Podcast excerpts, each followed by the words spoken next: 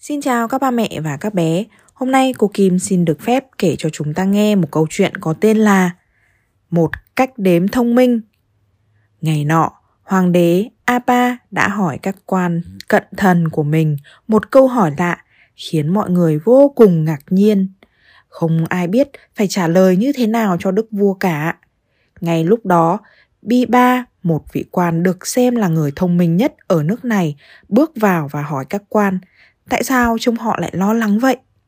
Các quan kể lại với ông rằng hoàng đế đã hỏi một câu hỏi mà không ai biết phải trả lời thế nào. Đó là có bao nhiêu con quạ trong thành. Sau khi nghe xong, ông nở một nụ cười và trả lời. Thưa bệ hạ, thần biết câu trả lời. Có 50.589 con quạ trong thành. Mọi người sừng sốt trước câu trả lời đó, kể cả hoàng đế, nên vua đã hỏi lại ông. Tại sao người lại chắc chắn như vậy? Bì bà thưa, thưa bệ hạ, xin hãy sai một tên lính ngồi đếm số quạ trong thành. Nếu có nhiều hơn số quạ mà thần nói, điều đó có nghĩa là họ hàng của chúng ở nơi khác đến thăm.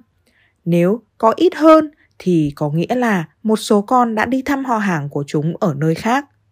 Hoàng đế Apa cảm thấy rất hài lòng với câu trả lời của Pipa.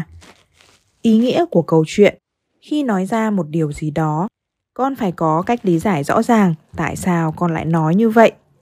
Câu chuyện của chúng ta đến đây là hết rồi. Hẹn gặp lại các bạn vào những câu chuyện lần sau nhé.